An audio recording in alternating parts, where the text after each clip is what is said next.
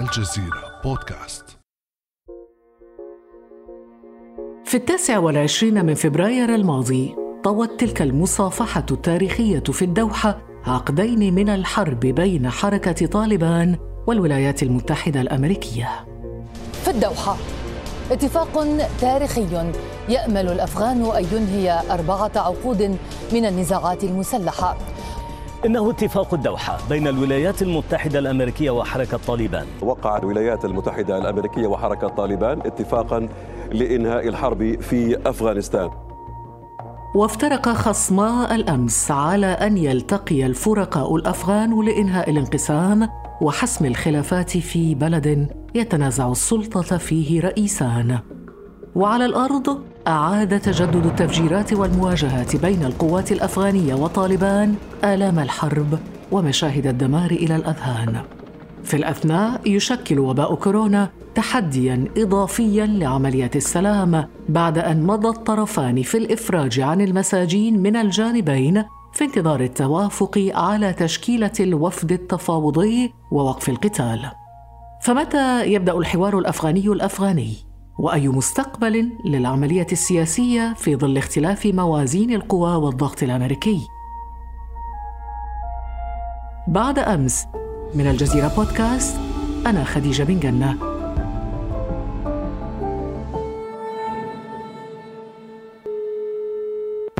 وأرحب معي في هذه الحلقة بالأستاذ سلطان بركات أستاذ بمعهد الدوحة للدراسات ومدير مركز النزاع والعمل الإنساني. أهلا وسهلا بك أستاذ سلطان. أهلا وسهلا بكم. أستاذ سلطان بركات طبعا اتفاق السلام بين حركة طالبان والولايات المتحدة تضمن جدولا زمنيا محددا للبدء في الحوار الأفغاني الأفغاني، ما الذي أعاق ذلك؟ الأساس كان أن يبدأ الحوار في 10 مارس آذار الماضي. ولكن للأسف مجموعة عوامل أدت إلى تعطيل البدء في هذا الحوار. برأيي أهمها كان هناك التأخير في عملية إطلاق الاسرى. حيث أن الاتفاق الذي تم توقيعه في 29 فبراير كان في بند لبناء الثقة بالأخص ما بين الحكومة الأفغانية وحركة طالبان مع العلم أن حركة طالبان لا تعترف بالحكومة الأفغانية فكان تبادل الأسرى يعتبر آلية لبناء الثقة بين الطرفين وكان المفروض أن يتم تبادل 5000 أسير من حركة طالبان الآن عند الحكومة ب 1000 أسير من الحكومة موجودين عند طرف حركة طالبان وهذا للأسف لم يتم حسب المخطط وهذا كان يمكن أهم العوامل أدت إلى تأخير. إضافة إلى ذلك كان في هناك عوامل أخرى في ذاك الوقت لم يتم التوافق عليها على سبيل المثال تشكيلة تفاوض ما بين الأطراف الأفغانية وحركة طالبان. بالنسبة لحركة طالبان كانت ترى أن تفاوضها هو حسب الاتفاق الوقع مع الأمريكان هو تفاوض ما بين الحركة والأطراف المختلفة من أفغانستان بما فيهم الحكومة. طبعا نظرة الحكومة لهذا الموضوع تختلف قليلا. إنهم يعتبروا إنه الحكومة هي الطرف الأساسي والرئيس هو من يرشح الأعضاء اللي يتفاوضوا مع حركة طالبان. وكان في هناك بعض التأخير في وضع الفريق التفاوضي. كمان كان في عندنا إشكال حول مكان التفاوض. بالأصل كان التفاوض في الدوحة لكن كان هناك بعض الأطراف المعارضة لهذا التوجه. في دول أخرى تقدمت في اقتراحات مثل النرويج وألمانيا واندونيسيا وغيرها. وكان في هناك حديث أين تحدث هذه المفاوضات ولكن اللي حصل إنه بهذه الأسباب أصبحت ثانوية عندما جاء موضوع الأساس وهو الخلاف على الرئاسة أصلا في كابول.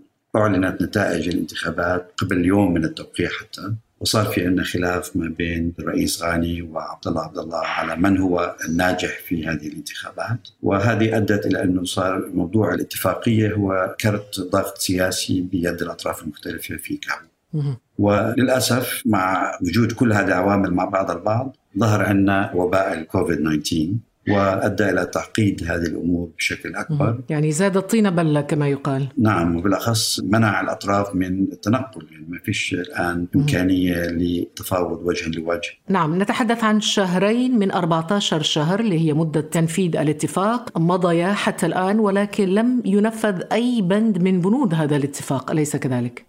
لا هو الاتفاق بين الولايات المتحدة وحركة طالبان يعني تم تنفيذ البندين الأساسيين فيه. وهما؟ حركة طالبان أعلنت ضمانات للولايات المتحدة بأن لا تسمح باستخدام الأراضي الأفغانية بالأخص الأراضي اللي تحت سيطرتها الآن من قبل أي جماعة أو فرد ضد أمن الولايات المتحدة أو أمن أي من حلفائها.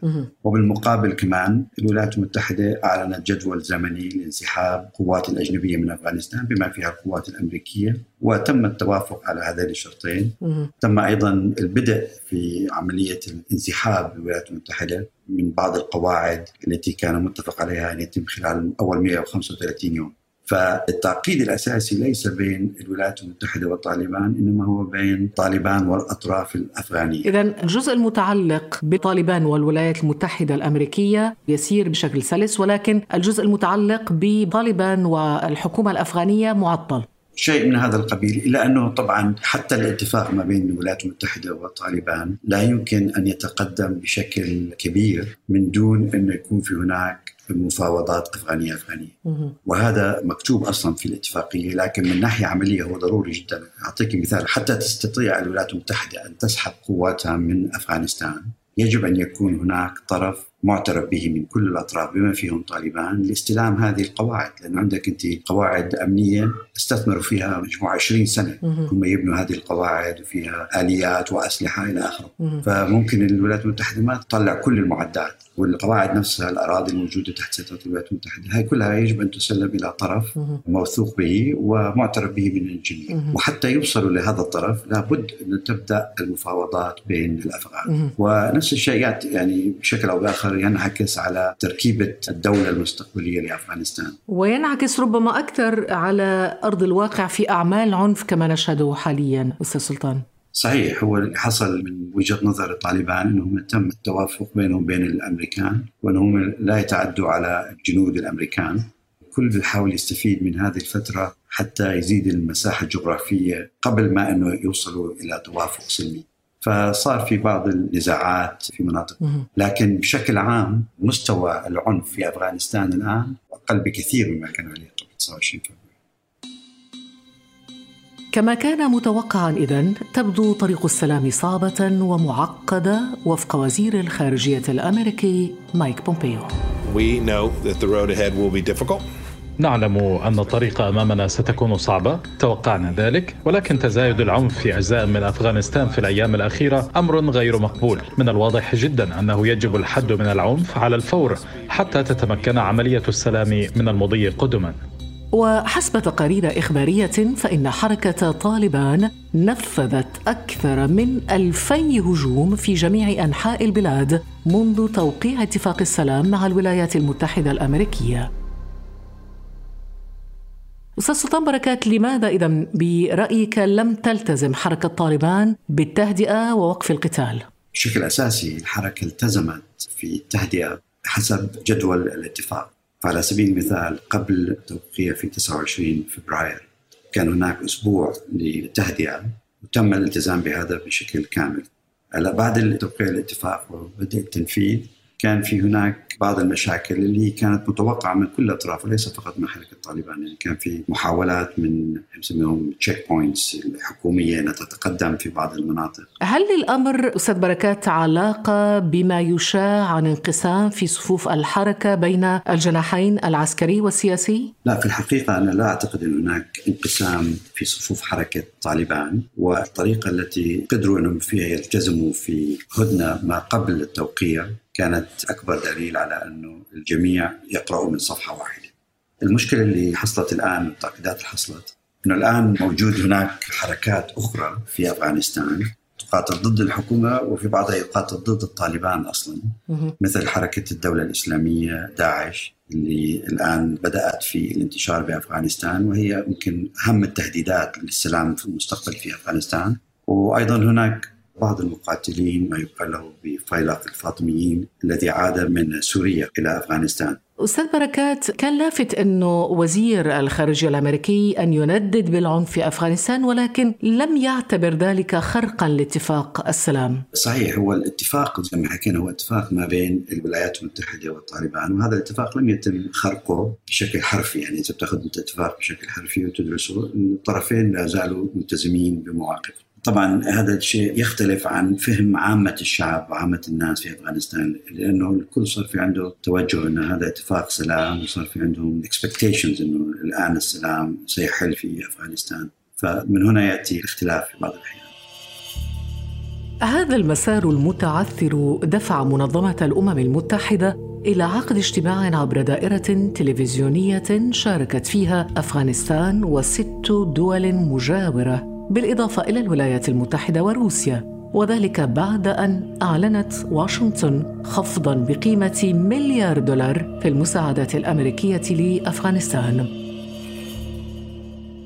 أستاذ بركات ورقة الضغط الأمريكية اليوم هل تراها مؤثرة على موازين القوى الأفغانية؟ أكيد مهمة. هي أفغانستان واحدة من الدول القليلة في العالم المعتمدة اعتماد كبير جدا على المساعدات الخارجية. فخفض الولايات المتحدة لقيمة المساعدات بمليار دولار بشكل مباشر والتوعد بخفض مليار آخر العام القادم لابد أن تضع ضغط كبير على الدولة. ورأيي هذا جاء نتيجة غضب الولايات المتحدة من الخلاف اللي حصل ما بين الرئيس غاني وعبد الله عبد الله حول موضوع الرئاسة وعدم قدرتهم على التوصل إلى حل.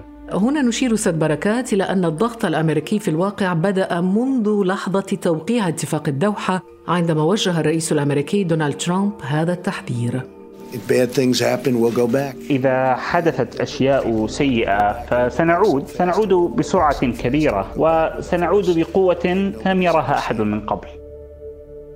طيب أستاذ بركات استمعت إلى كلام دونالد ترامب. ألا يبدو هذا الكلام أقرب إلى التهديد منه إلى الضغط على طالبان؟ هو تهديد للطالبان وليس ضغط على الحكومة الأفغانية إحنا كنا تكلمنا في السابق عن الضغوط الأمريكية على الحكومة الأفغانية من خلال خفض المساعدات لأفغانستان لكن ما تفضل بالرئيس الأمريكي هو تهديد مباشر لطالبان إنه في حال عدم تنفيذ الاتفاق الولايات المتحدة لا زال لديها القدرة على ضرب الحركة مرة أخرى وحسب تهديده ضربها حتى بشكل أقوى مما كانت عليه الأمور. وكيف استقبلت طالبان هذا التهديد؟